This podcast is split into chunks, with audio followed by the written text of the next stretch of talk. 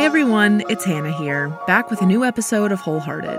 But before we get going, I just wanted to let you know about one of my favorite new podcasts called Share the Load. Share the Load is hosted by intimacy coordinator Mia Schachter and specifically focuses on the division of labor in our personal relationships. Their recent episode on burnout in the midst of the cultural revolution we're going through was super interesting and super relevant to what I think a lot of us are experiencing right now. Mia also teaches boundary and consent workshops via Zoom, offered on a sliding scale for those who are interested. You can get all the details and find the Share the Load podcast at sharetheloadinc.com. So go check it out. Mia's work is incredible, and you'll be very happy to have learned something new today. Also, once again, are you a member of my Patreon yet? I don't think you all are. Today, I mailed out a bunch of really cute pink lined envelopes full of merch and cute notes and glitter and stuff, and I feel like if you listen to the show, you probably want to be one of those people. I also hand painted my first wholehearted mug this week, and honestly, I'm really proud of how it panned out, and I want you to have one to hold in your little hands. So head over to patreon.com slash wholehearted podcast and sign up. And again, even your consideration means a lot to me, so thank you. And uh, with that out of the way, let's get into the episode. Before we get started, just a brief content warning. This episode, in general terms, discusses sexual abuse of minors. Nothing too graphic, of course, but if you're sensitive to that sort of information, now you know that that is in this episode. When I'm not working on Wholehearted or on many of the other shows I produce for work, I am a vocal instructor at School of Rock in Cleveland, Ohio. I absolutely treasure my relationships with my students, especially in these isolating and generally bizarre times. A lot of my love for my students and my downright investment in their hearts and souls and lives and self esteem levels comes from the relationship I had with my vocal teacher in high school. The incomparable Megan Elk was my voice teacher all throughout high school, from around 2011 to the end of the school year in 2013. In those two years, the impact she made on me was immeasurable. For context, the vocal music program at my high school demanded perfectly polished and uniform performance. It was also led exclusively by straight men. I'm not trying to disparage my school's program, it really is amazing and has done a lot for a lot of people, but there was certainly a right way to sound, act, and look if you wanted to succeed there. I first started taking lessons with Megan because I needed help finding a way to fit into that mold. And predictably, she did help me find a way to do that very thing. But what I couldn't have predicted was that Megan would also bring a whole new perspective to my life, not only musically, but personally. She helped me fit the mold of that confident, pretty, controlled singer, but she also helped me to see that it was just that just a mold, a persona that I could take on and take off. And that stays with me to this day. But I digress. Megan is unlike anyone else I've ever been close with and is still a role model for me in a lot of ways. I wholeheartedly believe that her presence in my life shaped a lot of my choices and shaped my self concept as a teenager for the better. You'll absolutely see why very soon. Megan has had an extraordinary past few years, and up until this conversation with her, I had, for the most part, only watched them play out as posts on social media. Musical and theatrical success, a seemingly fairy tale marriage, an exciting move to Chicago, along with a perfect new job, and then, suddenly, a scary revelation and a quick separation from the person she had married just a year earlier. I wanted to ask her all the things that I couldn't ask as a teenager, and all the things I'd been wondering about her life since then. I wanted to gab like we used to in lessons. And in this episode, you get to join in on that very conversation.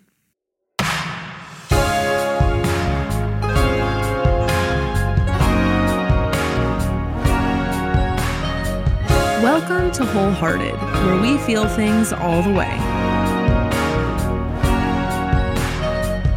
Here we share stories of full bodied commitment to the people, places, things, and ideas we believe in, for better or for worse.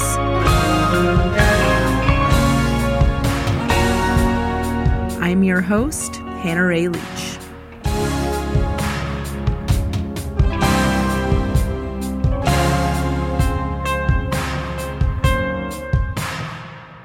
My name is Megan Elk. My age is 38 going on 39 and my pronouns i use are she and they she her or they them. For the majority of the time that i lived in cleveland i was a voice teacher pretty much full time at the aurora school of music where i met you. How would you describe what your voice lessons were like at aurora? Like who was your typical student? Not you not you. You were not.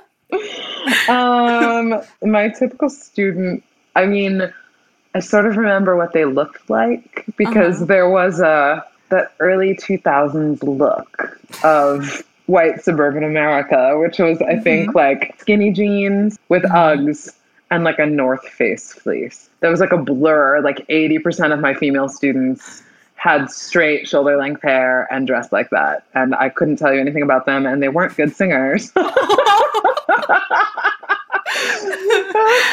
I mean, they, they weren't, they would kind of come in and roll their eyes at me. And I was obviously very outside the norm of any type of human being that they were used to meeting. Right. Um, so they, yeah, it was suburbia. Megan clearly did not give a shit about how she was perceived by any of her teenage students. In our lessons, Megan was always wearing something concepted, campy, or otherwise colorful.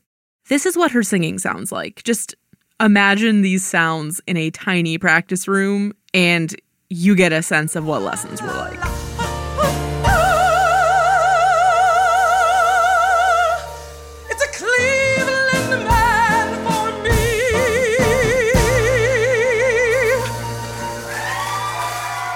Very operatic, very loud. But I always felt like Megan represented a version of the creative adult that I wanted to grow up to be.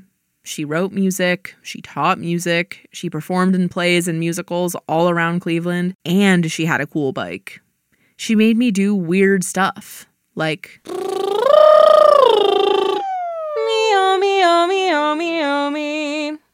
She made me sing in ways that felt bizarre. She made me get out of my comfort zone. Megan always cared, and I felt that. I loved all of Megan's quirks when she was my teacher, but I was sure that not everyone responded to her that way. I asked her to tell me more about her weirdness. Yeah, I'm like a weirdo through and through to my core. And I think that my weirdness and my queerness are sort of inextricably bound. Like, why I feel so strange auditioning and why I just never feel like I'm a character actor, but not like vocally i'm an opera singer i'm just a whole weird mixed bag and and on top of that i'm just coming into my identity as a non-binary person and i feel like um, that is so central to a strangeness that i have felt my whole life. That is just now like almost at 40 years old i'm coming to some sort of peace with it you know? Mm-hmm. Like, oh, that's what it is. That's the thing I couldn't put my finger on. This makes sense to me in retrospect because before she moved to Chicago, Megan was known and beloved in the Cleveland music scene for her hyper feminine drag cabaret alter ego, Miss Alexandra Huntington. The lights have gone low, dear. We've got all the band here. The mood and the stage are set. I started writing really bawdy cabaret songs, and then I was just like, I can't put my name on these because I teach children. and uh, I, I chose the name Miss Alexandra Huntington, which follows the the formula of the old childhood game of like, what's your drag name? It's your middle name plus the town where you grew up in. So my middle name is Alexandra, and I grew up for a while in North Huntington, Pennsylvania. So Alexandra Huntington just sounded like she sounded like a friggin' bitch, and that's clearly my drag alter ego. I would say that she is a torch song singer in the classic sense who goes from being incredibly absurd and irreverent to very thoughtful and vulnerable and introspective within the course of a set. That all of those things exist on a really larger than life, intensely emotional scale. I'd been lucky enough to see Miss A perform a few times live. But my obsession with her really spiked when she let out a live album, heavily inspired by Judy Garland live at Carnegie Hall. I'm not exaggerating when I say I was obsessed with it. Like, I think I might still know every single word to every song. Part of why I loved the album so much was because it was, at its core, about rejection. Do I breathe? Do I blink? Do I overeat, overwork, overthink? Do I dream of you constantly? And yearning. Soon, but not soon enough. Soon, but not soon enough. Soon, see you soon. See you soon. And even sighs. Here, have a sandwich. Have an ice cream. Have three. Here. She's throwing sandwiches at the audience in that clip, just to paint a full mental image.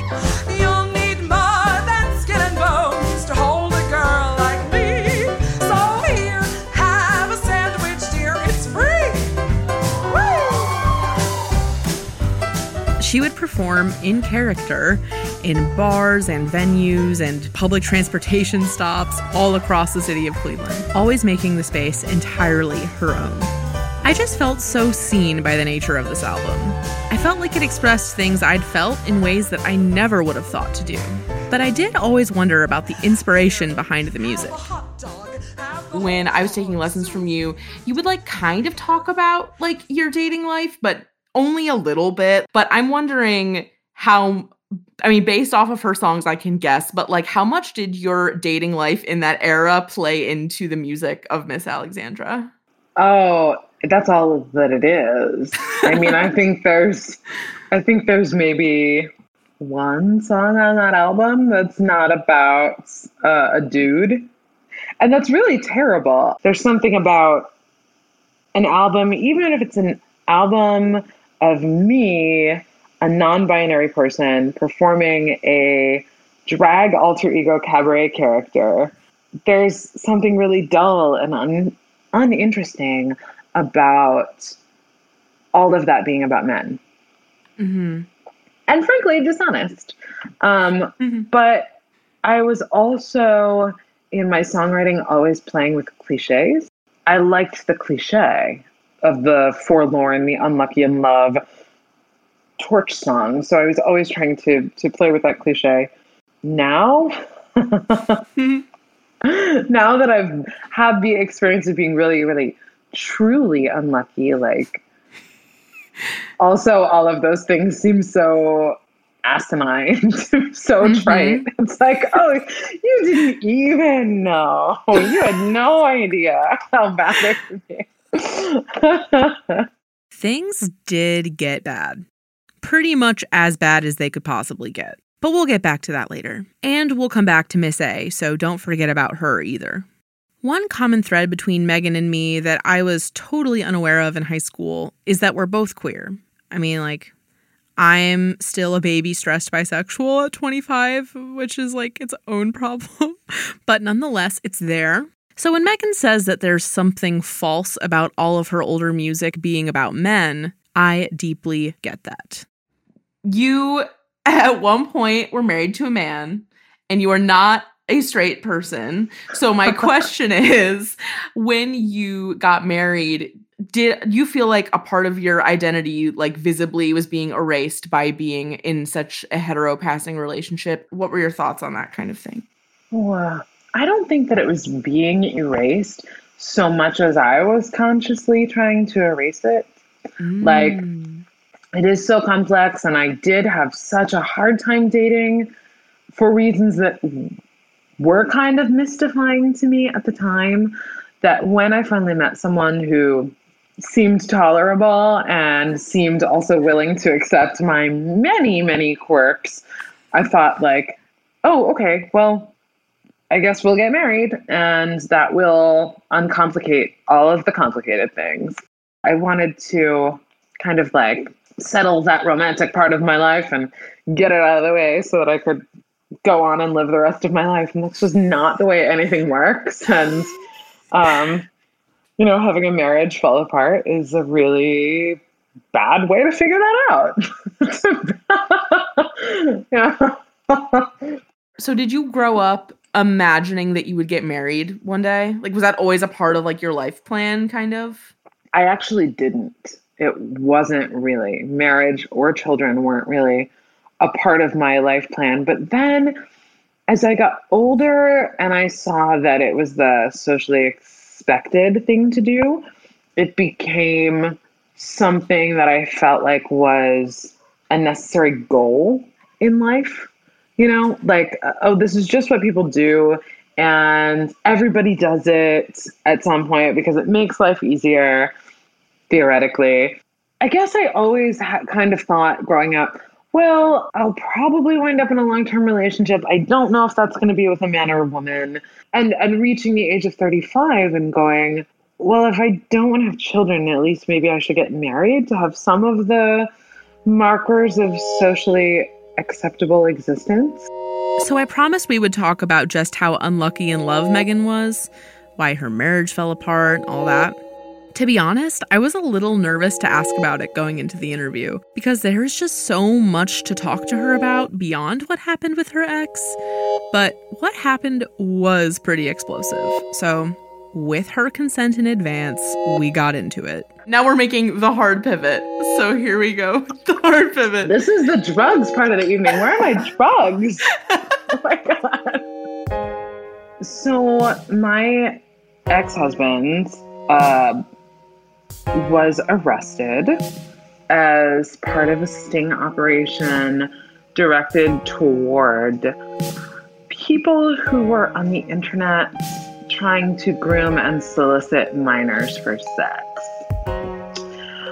Uh, so, and he was also a public school teacher in Chicago Public Schools. And he just didn't come home one day. And I was like, Where is he? And I get this call, and he's at the police station and has to tell me what happened. And basically, everything fell apart. Um, it was the wildest thing. Did you know that? Did you know this? Well, That no, this no, no. I knew what happened, but I. we- Okay. last time I saw you, it was the December before it happened.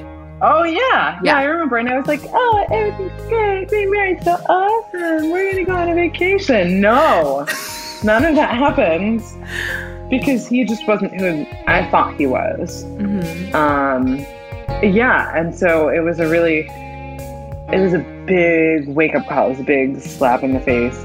I needed a little more information. I mean, this is a lot to process. Did she have any idea that this was going on? How did she feel about it? How did she process it? I was super relieved because in the months leading up to that, I had felt like something was really wrong, like something was wrong with me. I just had this inner sense that um, everything was not okay, and I was had been experiencing a, like a lot of anxiety and checking in with him, like, is everything okay? Are we okay? Do we need to talk about anything? Because obviously the sex had just begun to suffer, and I'm like, what's going on? And it, it just turns out that while I was working in equity contracts and going to the theater, you know, six nights a week, he was um, having affairs and soliciting young people for sex on the internet and all of this crazy shit. And all of this came to the fore after he got arrested it was just such a wild experience. Like nothing will knock you quite on your ass like your partner being arrested for something that you had no idea about. So you're at home, he doesn't come home, you get this call, and then he's at the police station.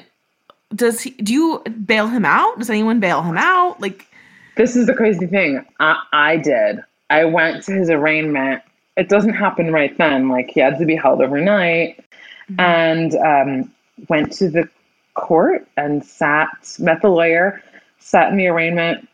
In an arraignment, it's an open session of all these other people that are also there to bail people out. It's just for a judge to set bail or bond and say, okay, next, next, next. So they're going through this line of people, and there's this whole gallery watching everything that's happening, and they read his name, his age, where he lives, and then they say that he's a Chicago public school teacher, and the gallery gasps. I had sunglasses on, like a total cliche. I had like a black suit. And so everybody was there in like pajamas. I was in a black suit and Yeah. sunglasses. You're like serving secretly. Yes, yeah, I'm Mhm. serving like Carmela Soprano realness. Yeah. Like, but I just I remember having these sunglasses on and and everyone gasping and just like sinking in my seat. like I just wanted to become invisible because they had to. They all had to have known that I was his wife. Joking aside, it was a harrowing experience. Mhm. Um, and I it just made me obviously after someone is held in prison overnight, they are are wearing the same clothes that they've been wearing for 24 hours. They're greasy and all of that. And he looked so gross and greasy and creepy and smarmy. I'm so glad I had that experience of hearing the gasp from the gallery and Mhm. seeing him and looking at him and being like, ugh, you're like actually a pedophile. I immediately knew, you know, even talking to the lawyer before going into that arraignment, the lawyer said, I'm just assuming, because I see a lot of these cases, I'm just assuming that you're the type of woman that doesn't stay. And I was like, right. And he was like, good. it was wa- I mean, and and that sealed the deal for me, seeing him in that light being like, ugh, I am not attracted to you. I could never, ever again. Something like this happens and it like erases everything. So I don't even remember being attracted. I mean, I remember happy times with him, like happy individual memories, but I don't remember being attracted to or in love with him. And I'm not sure whether that was because I wasn't, which is highly possible, Mhm. or because I have just blocked out a ton of shit, or some crazy combination of the two. Right. Most likely. Most likely, Yeah. I did not really love him and was not as attracted to him as you sh- should be to someone that you marry, you know? Mhm. but also that I get so angry with myself. Like, how could you not know that this wasn't real? That I kind of block out that feeling in the beginning. Like, I don't remember that beginning feeling of like, ah. I Mhm. think about that time in my life and I'm like, you schmuck. Like, you absolute idiot. Something like the surprise arrest of your partner for charges like these would surely lead anyone to a dark place. It brought me to a dark place, and I was just reading a Facebook post about it hundreds of miles away. And things definitely got pretty dark for Megan. When he didn't come home at first, I thought something terrible might have hap- might have happened, and I went through this period after of really wishing he had died. Really? Yeah, I mean, But then Yeah. the more I thought about it, I thought if he had died, then I would think positively of him. And I don't think I sh- I don't think he deserves that. I think it would have made some things easier for me yeah. personally. It wouldn't have left me feeling like this bizarre, undesirable person. Um, Mhm. I went back and forth for a long time. Like, I wish he died. No, this is what was supposed to happen. And I'm definitely back on the this is what was supposed to happen side of the fence now, Yeah. I think. Now, Megan is absolutely no fool, which is why I was curious whether or not she had any suspicions from the outset of her marriage. was there a part of you at any point that was like kind of expecting something bad to happen? Yeah, totally. Totally. Really? Um, yeah, I have kind of a, a, a witchy sense about me anyway. So I Mhm. sort of know when things are going to happen. It's if if my mom were a part of this conversation, she would say, "It's the women in our family, the strength of Bianca." You know, like the white white Italian witches. Uh-huh. Uh, it's just like in our in our lineage, apparently, Mhm. this kind of Mhm. prescience. But yeah, I had some kind of feeling something was off, something was not quite right, and then like immediately before this all went down, immediately before he was arrested, we had been in New York City on spring break and he had never been there before and I had been there many times and so sort of showing him some of my favorite places and taking him to some shows and things like that and he was just like tired and bored and there was just no willingness to engage in any sort of uh, critical thought about any of the cultural experiences he was having and I very distinctly remember there was this moment we were like in Brooklyn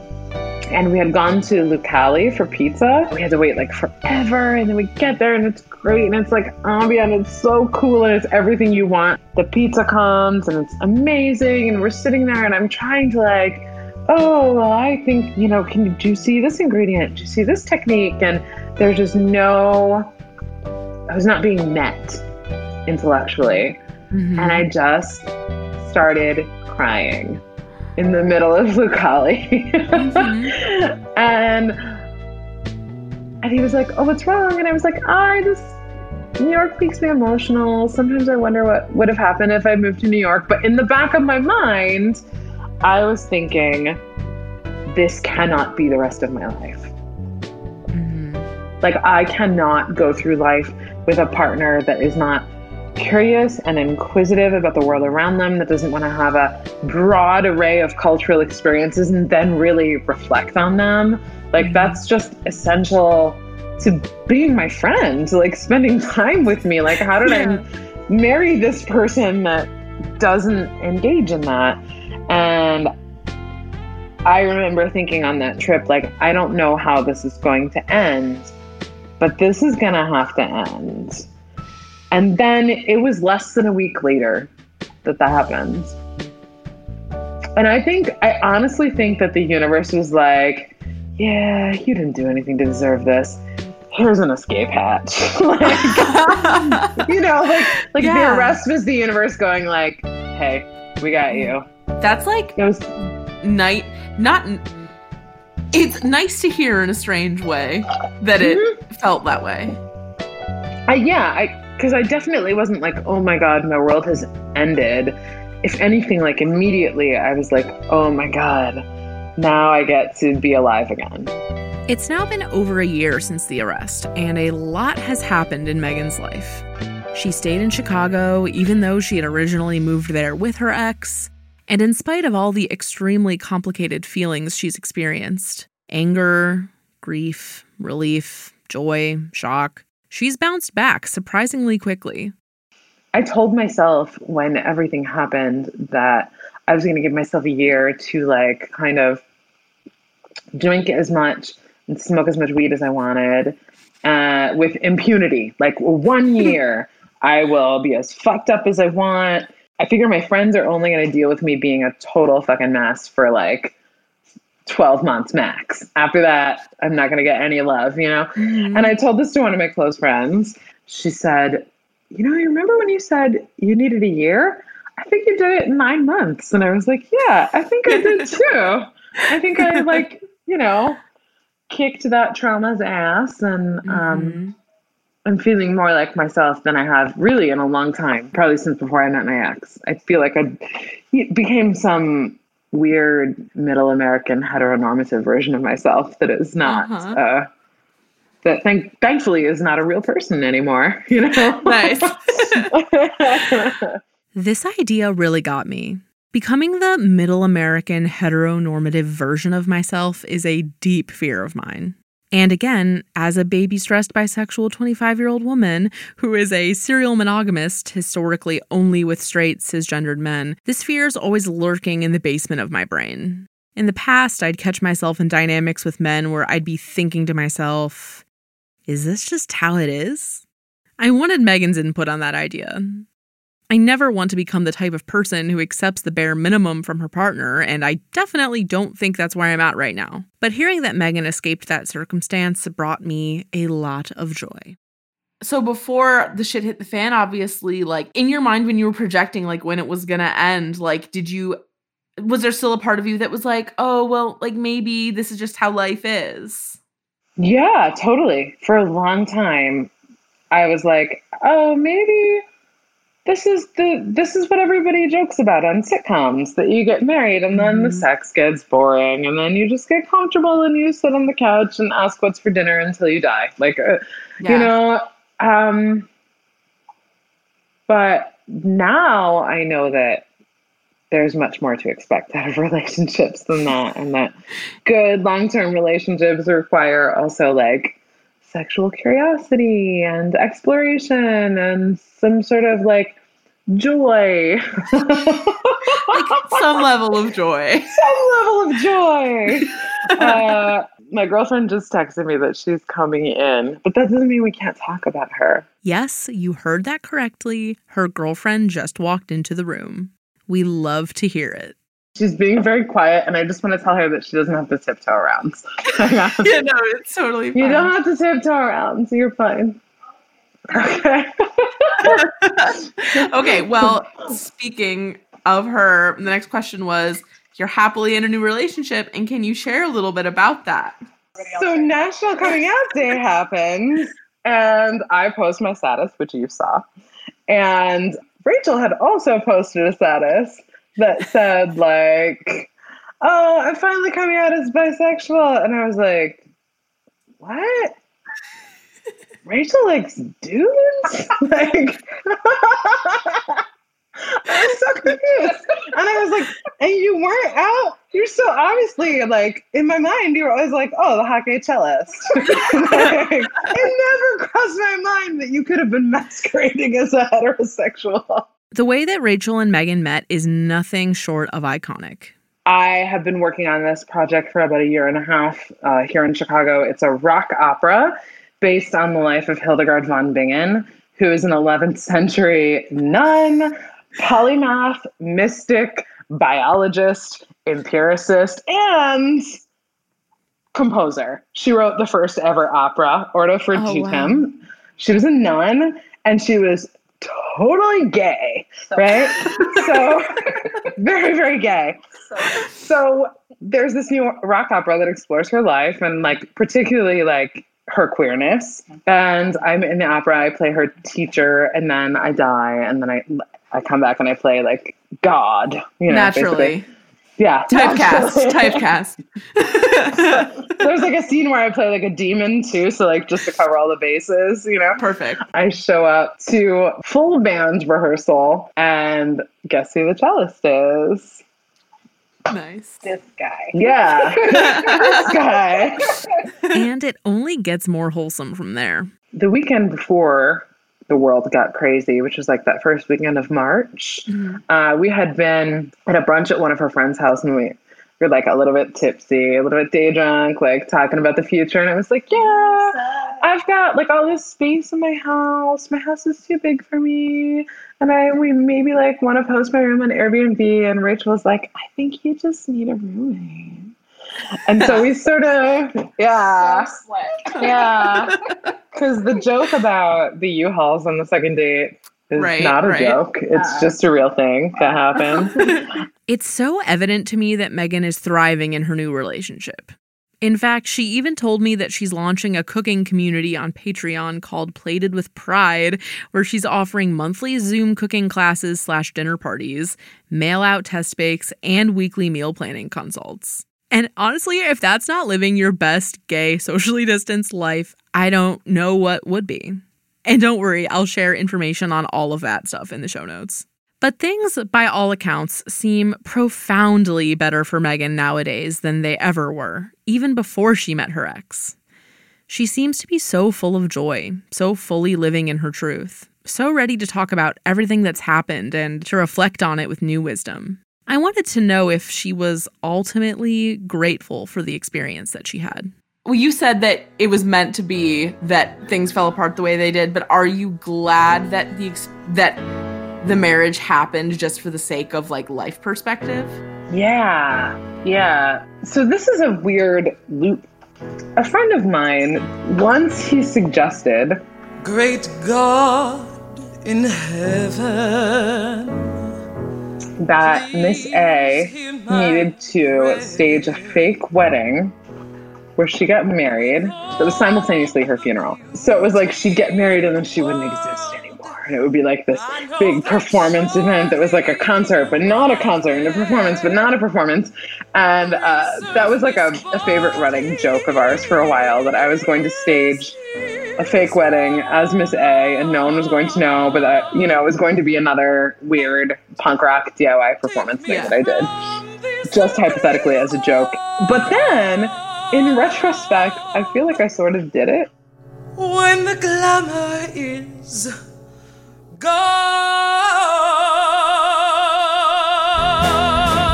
Like, I got married where I always wanted to get married at Cleveland Public Theater. I had all of the music that I always wanted to be played and all of the people in my wedding, and it looked exactly like I wanted it to look. I'm glad I did it because I got that out of my system. It was it was this fantasy that I never really had, but it was sort of an amalgamation of like Pinterest and Instagram fantasies and like uh-huh. but then in retrospect, it was also like I just, yeah, it was a performance. The whole thing was a performance. The marriage itself was a performance. It was an extension of that.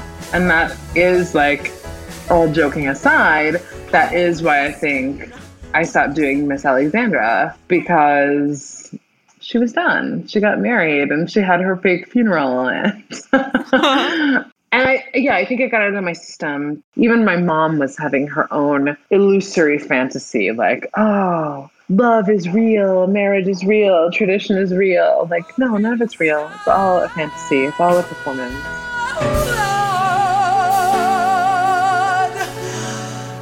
Lord, when the glamour is gone.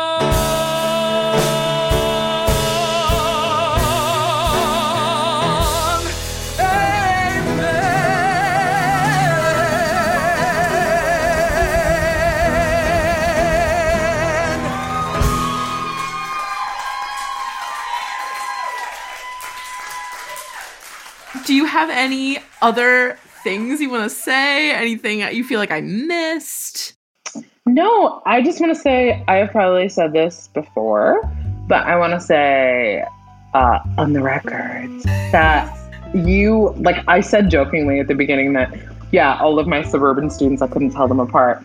But I do feel like you and I had such a student teacher connection because you're the antithesis of that. Like skinny jeans, Ugg boots wearing, North Face fleece wearing girl. You were like actually thinking and feeling and creative and open, and it was so refreshing to me to meet someone that was like actually there to do the thing that we were doing, even if that meant making a bunch of weird sounds and like standing on a piano bench and like talking about your feelings. Like you were there for it, and it really you were a breath of fresh air, and I just mm-hmm. so love that we're still connected in Yes. the world because it just makes me believe in arts education all all the more. this thing I've been doing lately is going through like analyzing all my influences. That's like a big thing I've been thinking about and like this sounds so corny but like you do- you like fit in there in the same way as like Eh, like Lana would. oh my god. I was in my mind, I was like, oh my god, say Lana Del Rey, say Lana Del Rey. And then you said it, and now I can just die happy. There you go. Megan's approach to life is one that so thoroughly takes the good with the bad, one that centers around extracting meaning from even the worst things that have happened to her. It's about telling a satisfying story. It's about self discovery, and it's maybe, above all, about journeying towards authenticity, always. And that is 100% the way that I try to live my life. I don't know if it's just a coincidence or all of those formative hours we spent together at the Aurora School of Music, but I am so grateful that I still have her to look to as a model of how to exist in the world. It would be a dream if I could even make a sliver of the impact on my current students that Megan made on me as a teenager and even today.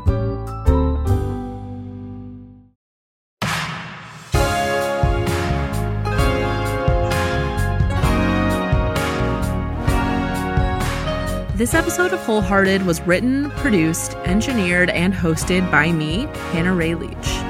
This episode's music is a hot combination of Megan Elk and Miss Alexandra's Live at Survival Kit album, and our usual beautiful custom music by Josh Perlman Hall. Story edits were provided by Isabel Robertson, and this episode was mixed, as always, by Sean Woolhoffman. Our show artwork is by Ayana Cheston. If you love the show, if you want to support it and get some sweet stickers and other merch and just like be in on my little clique, you should go to my Patreon, patreon.com slash wholehearted podcast and hop aboard. For more information on Megan, Plated with Pride, and to read a transcript of this week's episode, head over to wholeheartedpodcast.com. You can also gain access to all of the other transcripts and all of our previous episodes there as well. You guys are going to hear from a mermaid next episode, and I'm really excited about it. All right. I'll see you next time.